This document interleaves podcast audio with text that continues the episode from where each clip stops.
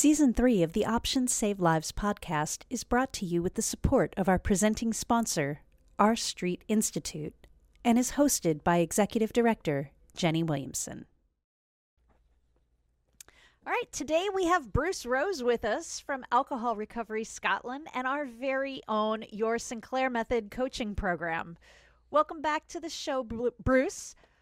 Please introduce yourself to our audience and share a little bit about your background helping people access and successfully navigate the Sinclair method. Okay, big question. I'm not starting you off with a softball.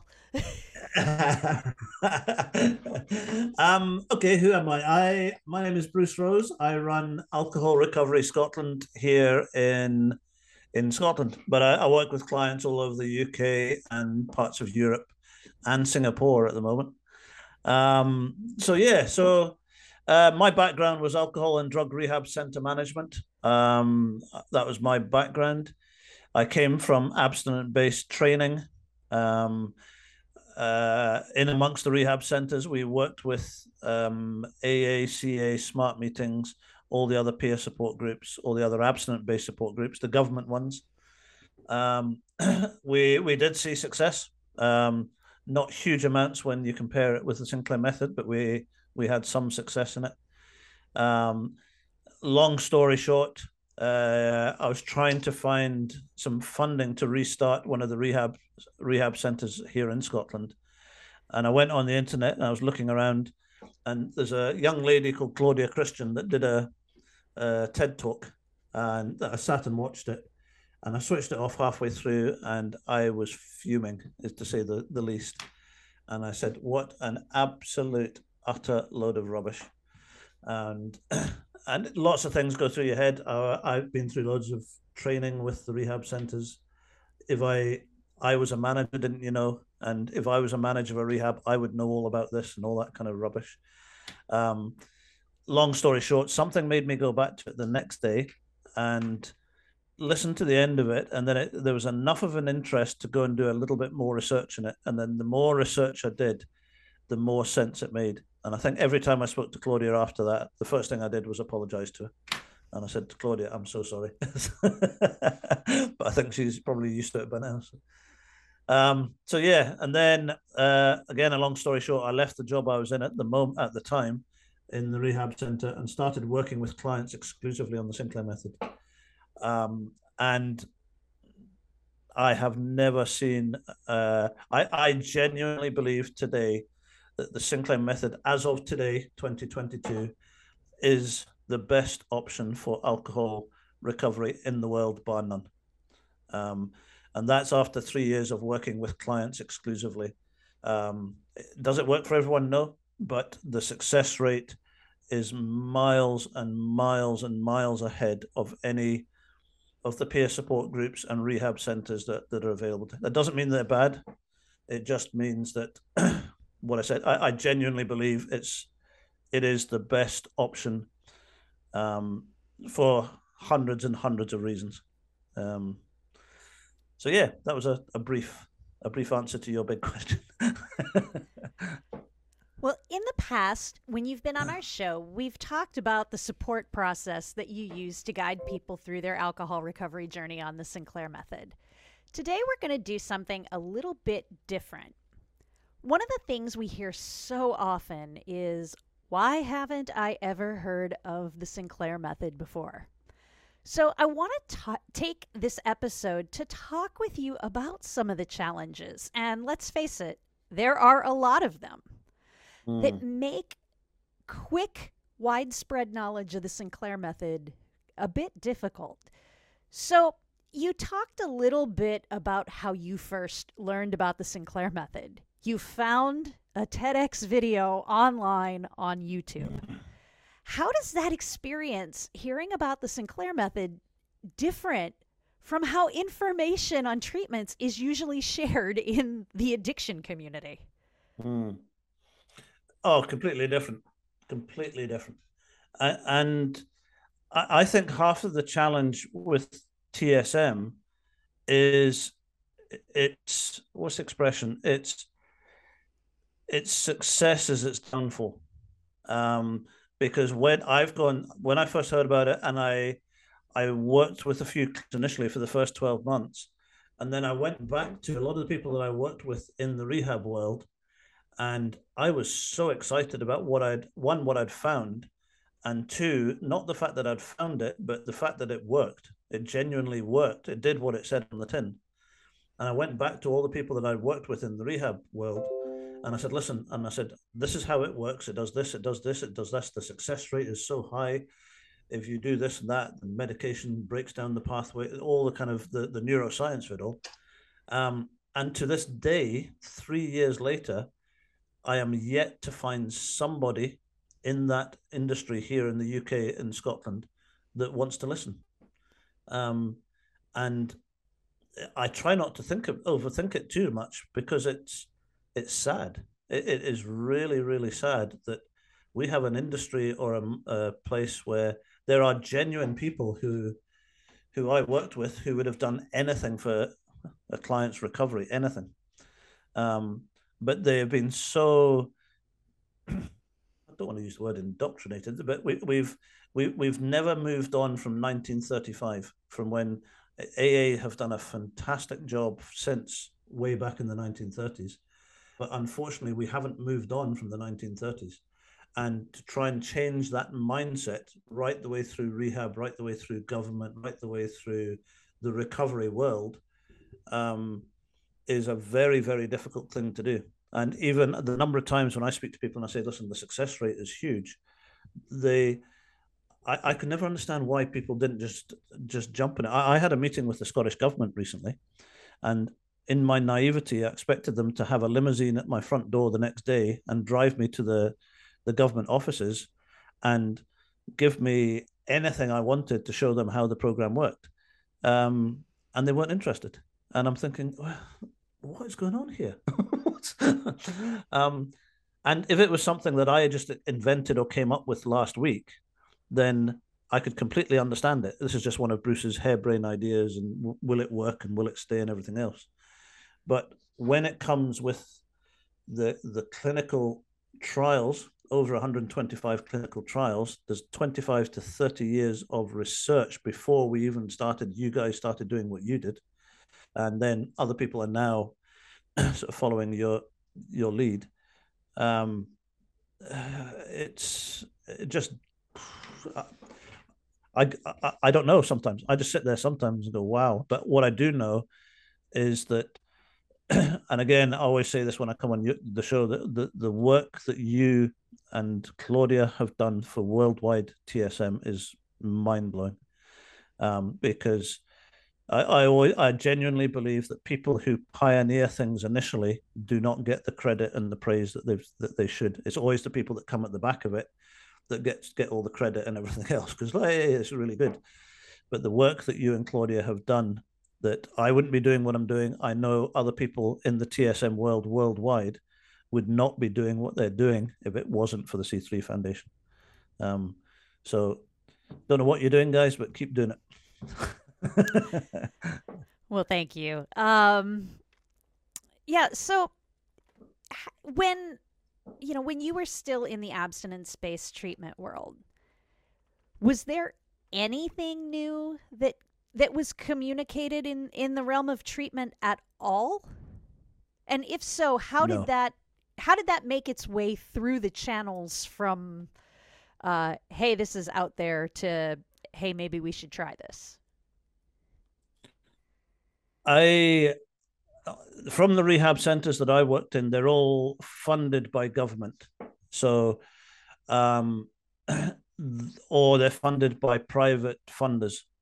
So, a lot of what they do is in line with what the funders are asking them to provide. So, even if something came along that they believed in and they liked and they supported it and everything else, the the amount of money that you're talking about to run a rehab uh, is hundreds of thousands of, of pounds um, or close to a million. To run a rehab it'll be close to a million dollars a year um, to run uh, a smaller small 10 bed unit or 10 bed residential unit. Um, so to have that most of the time, if they've got two or three of them, you're talking millions of pounds, and funding is normally given um, on the guarantee that that an organisation does this, this, this, and this. Um, and and I think a lot of the funding, the minute you try and go to all the funders who are going to put all that kind of money into something, and you say we have a new idea, then all of a sudden the funding they're not so keen to throw the money at it.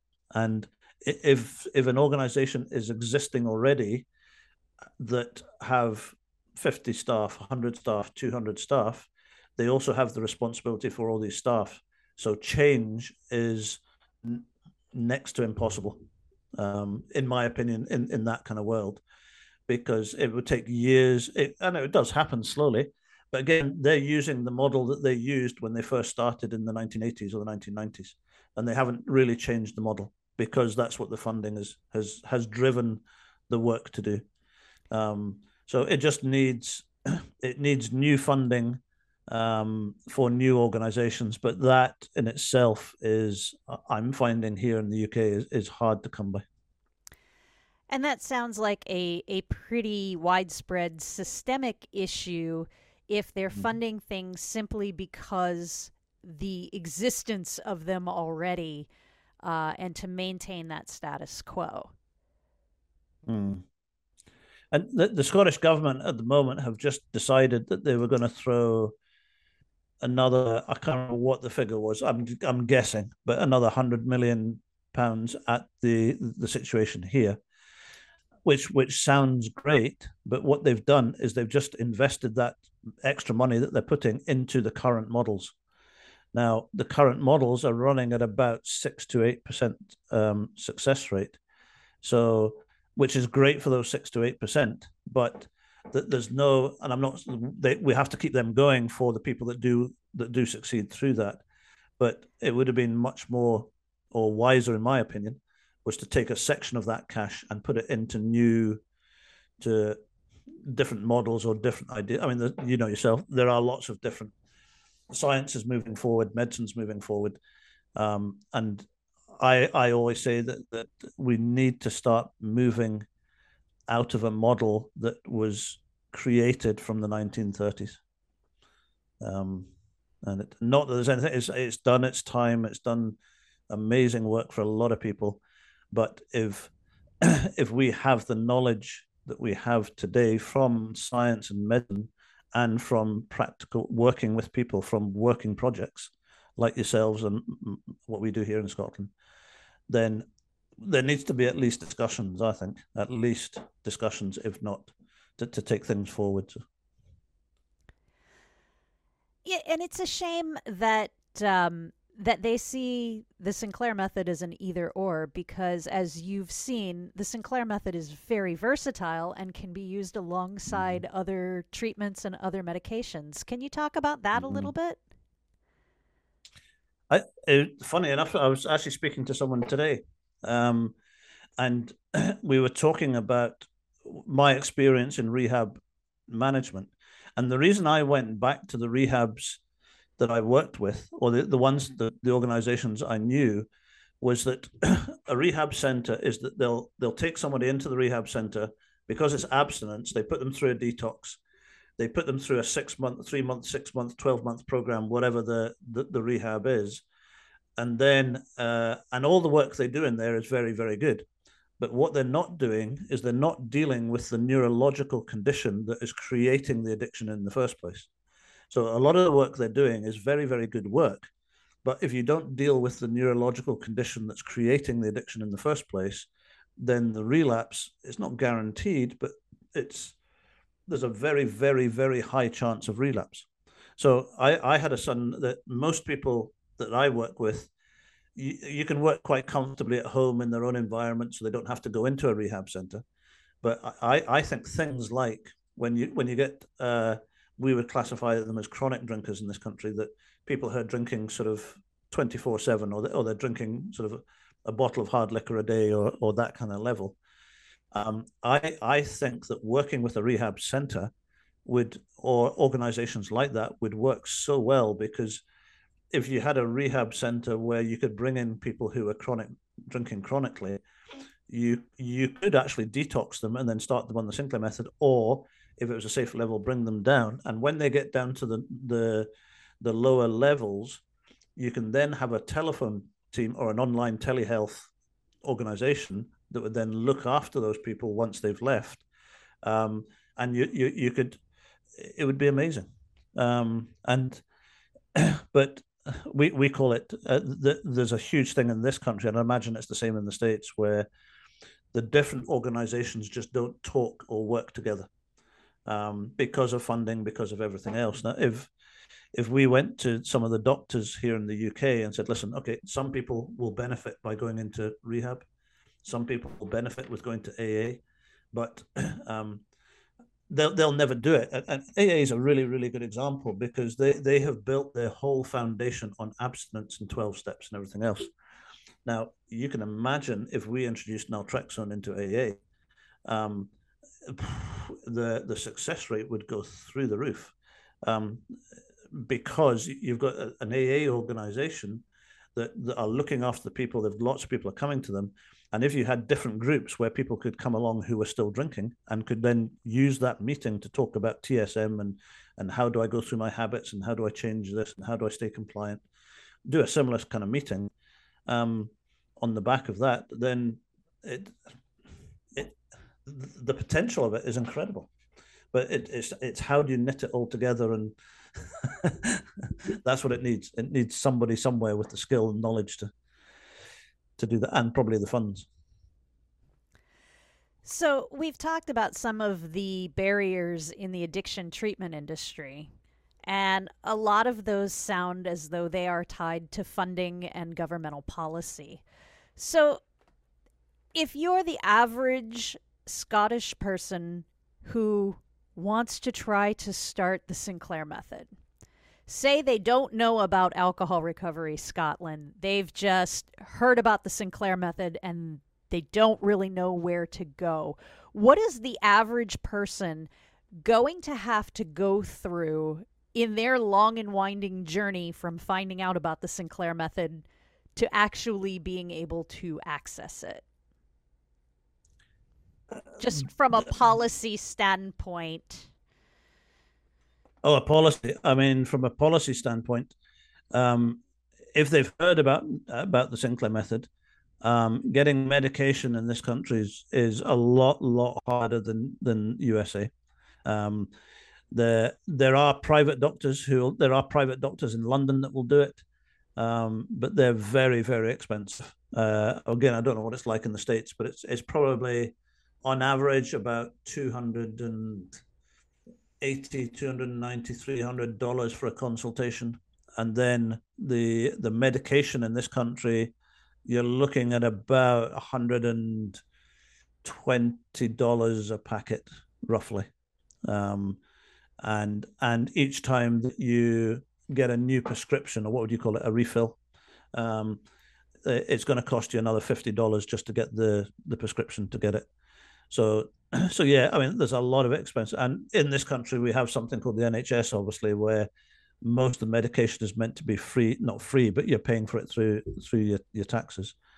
Um, it's not available. There are there are no doctors in this country on that system who will then prescribe naltrexone uh, through through that process. So you have to go private. So it's it's an expensive option in this country.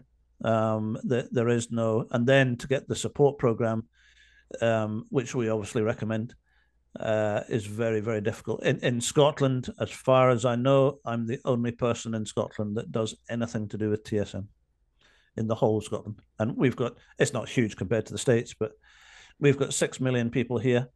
And I think in in in England, I think there's one there's one that I know of, uh, two two or three people who are offering the service. Um, and again, that all varies depending on on who they are, but it's it's very very limited, um, and it I don't know. It needs to change. it needs to change. So. And you've been doing this for how long now? Uh, three and a half years now. Well, I, I heard about it four years ago. I started doing research, but I've actually started working with clients three and a half years ago, and we've had probably about 200 clients, uh, just under 200 clients that I've worked with from um, from the initial inquiry right the way through to the when they get to wherever they want to get to in the program.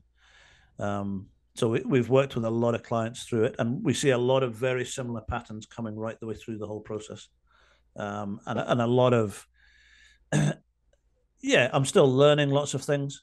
Um, we're, we're having people from all walks and lives and backgrounds, professional people, non-professional people, um, heavy drinkers to average drinkers, um, hard liquor drinkers to wine drinkers to beer drinkers to binge drinkers, um, and it's it's the same pattern all the time. I say to everybody, I said, if you're 100% compliant with your medication, if you keep your Jenny Williamson Excel spreadsheet diary and send it to me every week, we still use it. Thank you very much. Um, and and stay in touch with me at least once a week for the first six months.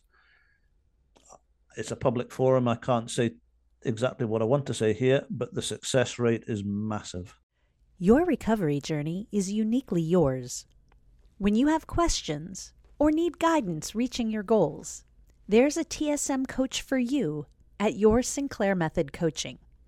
Book a coaching session today. Massive. Um, I would love to say it's 70% plus. Um, and there is nothing, and that's not what we do, it's just the, the process, what Dr. Sinclair, all his research showed and found. And when you put it into action, it it works. It, it it's still flabbergasted. Is that a, a word you use in America? yeah, a... I'm still absolutely amazed. Flabbergasted yeah. is definitely uh, absolutely a, a, a well used yeah. word here in America. I, I'm just still just amazed at. I get a new person, and I had a guy just recently, a bottle of uh, bottle of scotch, you would call it, a bottle of whiskey a day. Um, he's quite happily drinking two bottles of beer two to three times a week. Um, now, if you take that into the abstinent world or into the rehab centers, all the training we had was when someone's drinking a bottle of whiskey a day, the only option they have is to stop drinking and never go touch the drink ever again. We would then do a full training for the last three weeks that they were in rehab. No weddings, no funerals, no, no, don't go anywhere where there's alcohol. Change all your friends, do this, that, and another. It's not realistic for most people. Um, this guy is drinking. He was at a wedding the other day. He had uh, two. He had three bottles of beer, and the next day, and he said, "I was surrounded with alcohol." He said, "There is no way on this earth that he would have either been drinking a bottle of whiskey or scotch, or he would have had nothing." And he said, "Either way was not fun." He said it wasn't nice to live that way. He said, "Now I can go and have two or three drinks. I'm genuinely not wanting any more." I've no, no craving, no white knuckling it. I had a great time. It was a family party, um, and he said I went home, and he said he said night and day that you, you, hear it all the time as well, Jenny. We could sit here all day and just give you story after story after story. Um, it's incredible, incredible. Also incredible is thinking about the fact that three and a half years, a more than seventy percent success rate with over two hundred people and you don't have your peers in Scotland saying, What is it that you're doing? Show me mm. how I can do this too. I mean, that's, I, I know how frustrating it is for us when when we're trying to get the word out. I mean, talk talk about how mind-boggling that that must feel. I I struggle with it. I have to say, I I I, I go from regularly go from being so angry that I cannot explain how I get so I am fuming and and to the stage where this is criminal that that, that it's not happening. Then you go to the stage where you, you I get anger, I get you get upset about the whole thing, especially when you then start working with clients on a day to day basis. Um, we've lost, unfortunately, two clients in in those three years um, which is nothing compared to rehab, but it's it's too too many. Um, so you you hear stories. I've just come off the phone to a guy this afternoon before I came here. um, bottle of Jack Daniels, two bottles of wine a day. His mother was phoning me up every day, and uh, she had to get the police to go around to the house because she didn't know if he was still going to be alive because she didn't. She was too scared to go around herself. Today, um, he will drink one one bottle of beer, sometimes two, two to three times a week, and he was a chronic, chronic drinker. So when you get you get to stage there, you you then go to the stage well actually at least it's helped him or it's helped another person or another person or another person. So you then go through stages where okay you, you get the hope.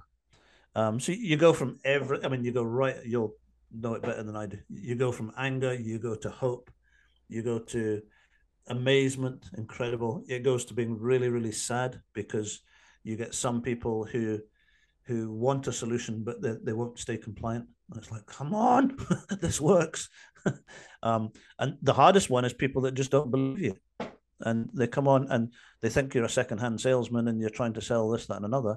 And the, the hardest problem I have with people is trying to undersell the TSM program with some people because you tell them there's a 70, 80% success rate and they they just laugh you out the door. so yeah, it's, it's a mixture of everything, everything. And depends on who I'm speaking to. I was due to have an appointment um, with a uh, what they call a member of parliament here, a politician, um, about three o'clock today, uh, our time, about an hour ago, and he's got his days, his times wrong, um, and I'm going to be speaking to him tomorrow. So when I'm speaking to him, the anger starts to come out. but you've got to control that with them and say, okay, listen, do not think it's about time you guys did something? um, and he might do. I don't know. Um, so yeah, there's a whole range of stuff, a whole range of things.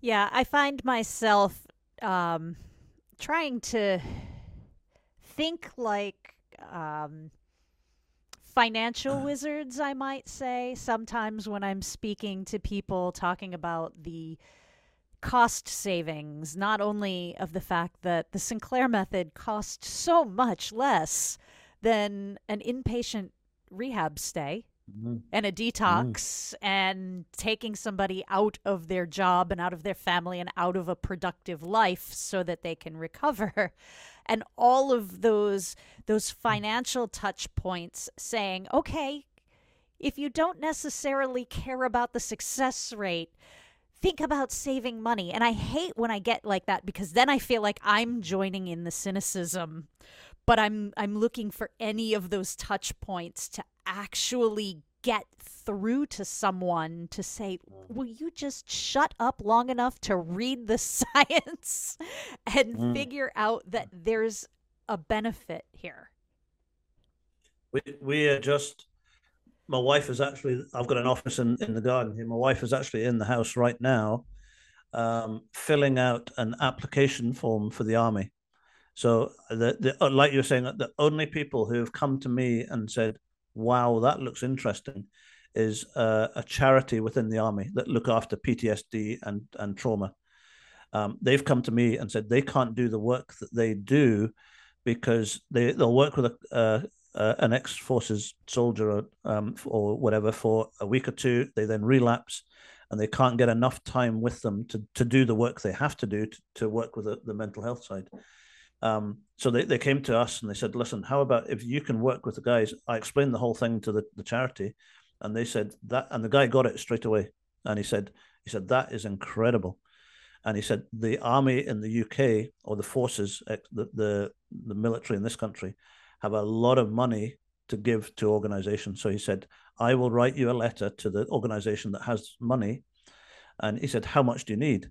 And I, I gave him the figure um, for one salary. I said one person with a, a, computer and a mobile phone or just a landline.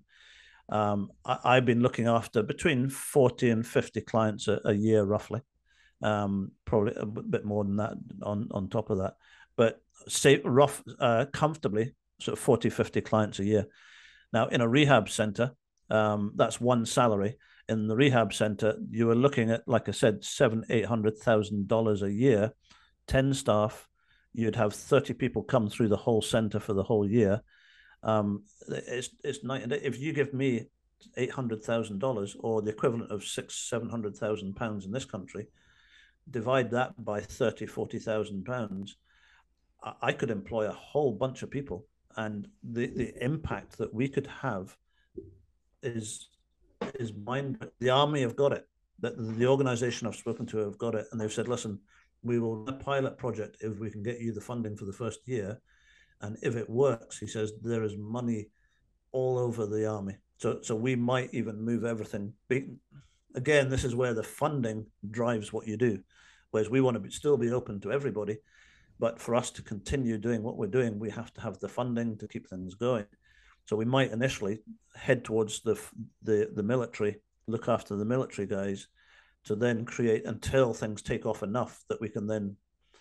So I don't know. I mean, there's but they're the only people that have shown shown an interest. Wow. So.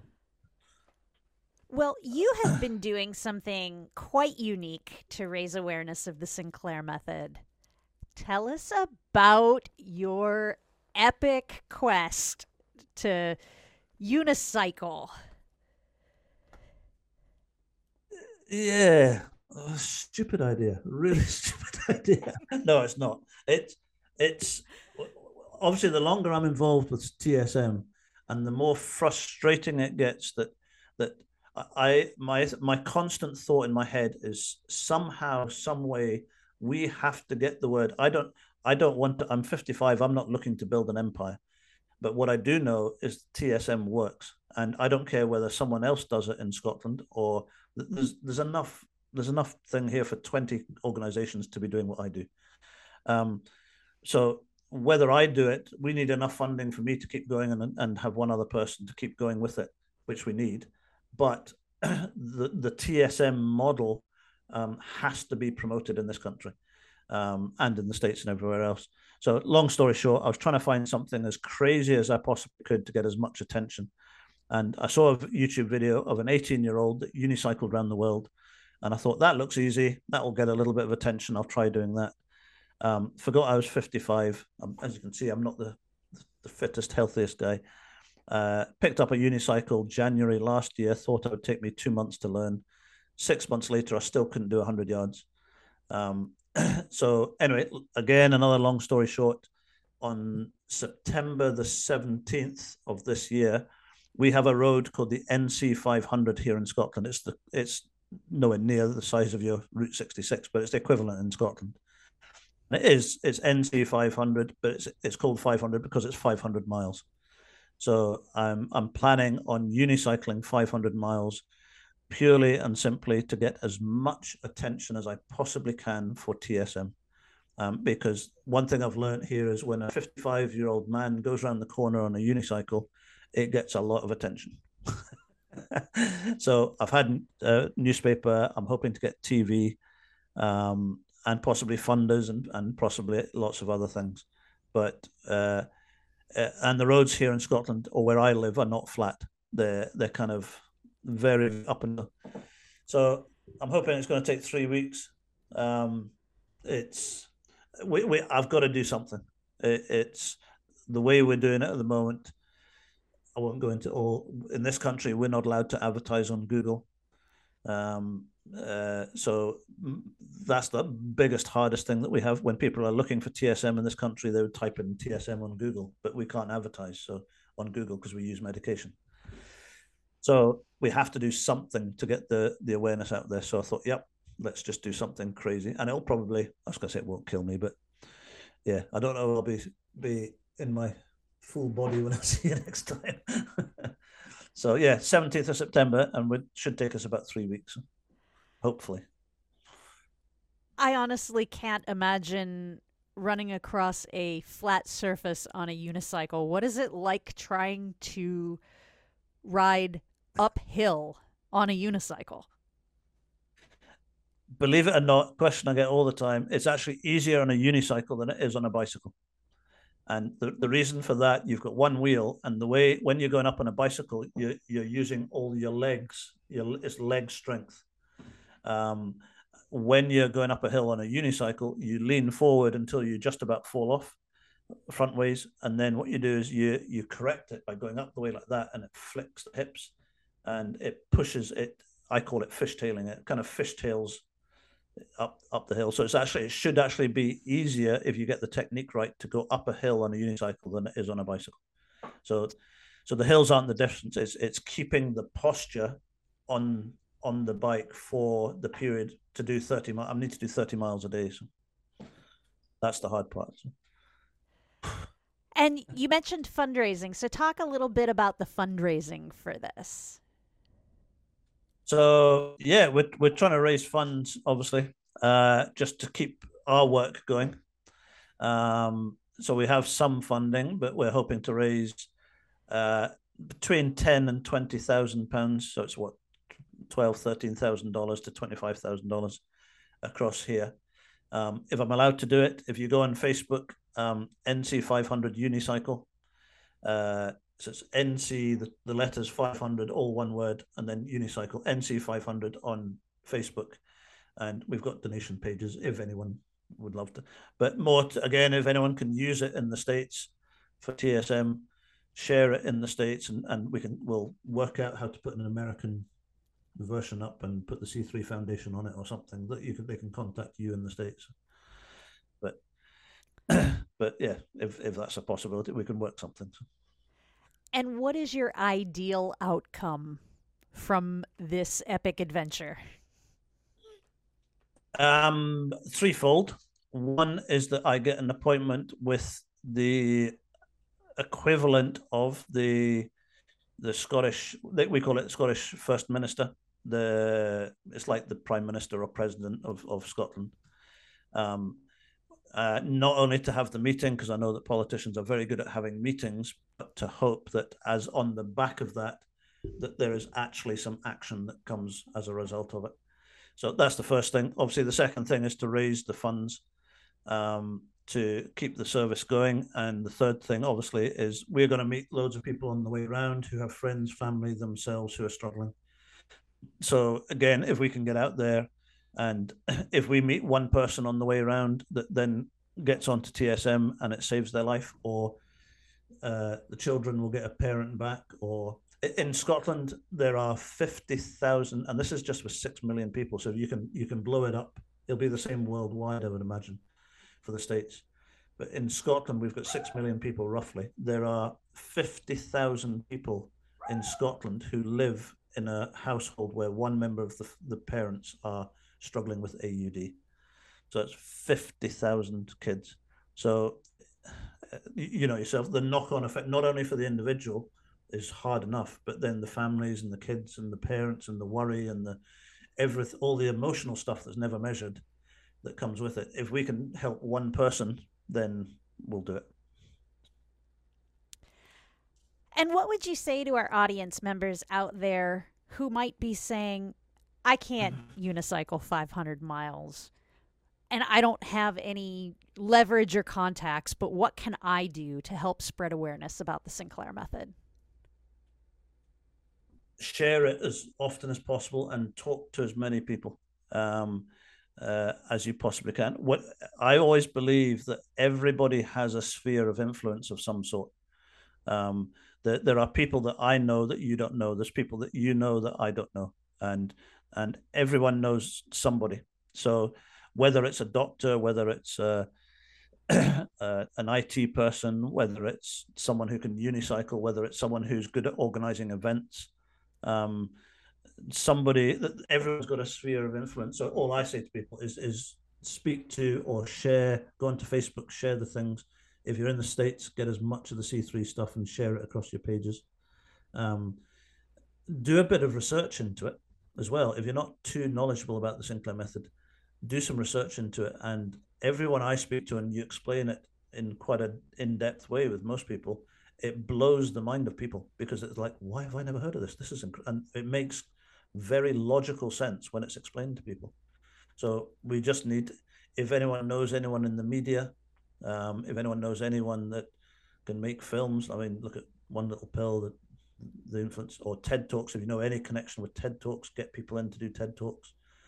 Everyone's got that sphere of influence, but it's just being able to say, listen, you know people I don't know, someone else knows someone that that that they don't know. Just by word of mouth, it will get enough momentum, and there will be a tipping point where the Sinclair method will tip over, and at that stage it will just go bump. But it's it's it needs the pioneers like yourselves to to push through and push through and push through, and then when it does explode, all the government people will get on board and go, "Oh, we made it happen." It's like, well, no, actually, Claudia and Jenny made it happen. I'm just warning you because that will happen down the track. That the gov that somebody will take all the credit for you, and and you and Claudia will be sitting there going, "Actually, no, hang on, it was us." no, well, Dr. Sinclair, then Claudia, then and yourselves and and everywhere else. So yeah, the joys of being a pioneer. You never get thanks for doing it. Well, the thankfully, the thanks is in all the people who are still alive today because Absolutely. of the work. So, Absolutely. the families that are back together, the better yeah. quality of life. So, those those are those pieces of hope that uh, you know, like you, continue to to drive us on. Mm. And and it just has to be. I, I the the main thing that I've learned from from when I was in the rehab centers, we were taught it was a moral failing. Um, I I come from a, a I've got a very strong faith, and the, the rehabs I worked in were Christian rehabs, um, and I came from the school of thought that it was a it was a spiritual shortfall. Um, I also came from a school of thought that it was a moral shortfall, um, and in the in the Christian world, this one goes down like a lead balloon um, now that I say it to people. Uh, it is not a spiritual shortfall. Not is in no shape short. There's nothing to do with that. It's a neurological condition where the brain is producing too much endorphin, and all that naltrexone is doing. I, I always use the example of I've got epilepsy, um, and if I went to the doctor and said I'm having too many seizures, can you help me? And the doctor turned around and said, Well, listen, Bruce, stop trying to draw attention to yourself. It's causing your family a lot of issues having to get you to hospital and look after you. Um, go to your local epilepsy support group and everything will be all right. Now, when I say that to everyone, they laugh. They go, yeah, well, that's, that's stupid. There is no difference to that than AUD. It's, it's a neurological condition that needs to, it's completely treatable today. And we need to get that mindset back into that area where it's treated the same as epilepsy or uh, diabetes or asthma or anything where it's a medical condition. It's not a bad person. It's not someone not reading the Bible enough or praying enough or or anything else. It, no one says that to someone with asthma. it's it's someone's got asthma because there's something not right in in the system here. There's a medication to treat it. Then um, you don't go to your local asthma peer support group and in the hope that it's it's going to disappear. um, anyway, I better get off my high horse there. well, thank you so much for uh, taking the time to be here with us today, Bruce. Um, always love having you on the show. No, and thank you. And again, I genuinely mean that the I've my background was in sales and, and marketing, and I, I had a lot of mentors who are actually from America, and they taught me the the uh, the value of people that pioneer things. And the the pioneering like dr sinclair i hope one day that he gets the biggest accolade that he ever gets. Um, and closely at the back of that is just, just you and claudia for the work because none of the rest of the actual workings of things would be available we wouldn't be here today if it wasn't for what you guys do um, so and i know there's lots of other people around the world as well so so thank you for what you do. And thank you for what you do. This TSM Quick Tip is brought to you by the C3 Foundation with support from our sponsor, Alcure. Claudia, one of the most important things I teach my clients when they're on the Sinclair method is about setting boundaries. Setting boundaries is so important in recovery because without that, you're going to let other people influence your recovery, and that's not healthy. It is not. They absolutely need to tell people that they are not drinking or that they are drinking less, that that's what they're trying to do. They need to reject invitations that would make it difficult to reduce their drinking. and they mm-hmm. need to be able to surround themselves with people who support their journey. And if somebody is pushing you to drink, Not your friend. They're not really part of your healthy recovery.